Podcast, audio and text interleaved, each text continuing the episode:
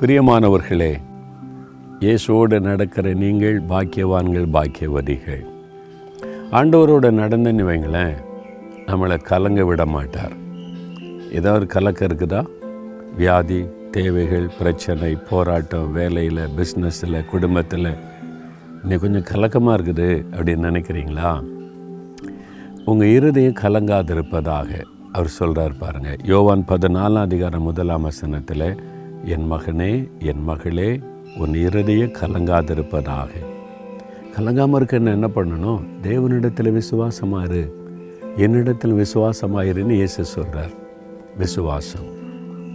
அது உங்களுடைய இருதயத்தில் இருக்கிற கலக்கத்தை மாற்றிடும் அதனால் இன்றைக்கி எதனால உங்களுக்கு கலக்கம்? வியாதியாக வியாதியை சுகமாக்குகிற வல்லமை அவரிடத்தில் இருக்குன்னு விசுவாசிங்க. கடன் பிரச்சனையா? அந்த கடன் பிரச்சனையெல்லாம் மாற்றக்கூடிய ஐஸ்வர்யம் தேவன் கரத்தில் இருக்குன்னு விசுவாசிங்க. குடும்பத்தில் சமாதான குறைவா? அந்த சமாதான குறைவை மாற்றி மெய் சமாதானத்தை கொடுக்கிற வல்லமை தேவனிடத்தில் உண்டுன்னு விசுவாசிங்க. பிரச்சனை மாறிடும் தடைகளாக பிஸ்னஸில் வேலையில் ப்ரொமோஷன் காரியத்தில் நன்மையான காரியெல்லாம் தடைப்பட்டு போயிருக்குதா? தடைகளை நீக்கி போடுகிற கத்தர் என்று விசுவாசிங்க. விசுவாசித்தீங்கன்னா எல்லா கலக்கமும் போயிடும். எதுக்கு நீங்கள் கலங்குறீங்க? நீங்கள் எதை குறித்து கலங்குறீங்களோ அதை எல்லாம் மாற்றக்கூடிய வல்லமை அவரிடத்தில் உண்டு.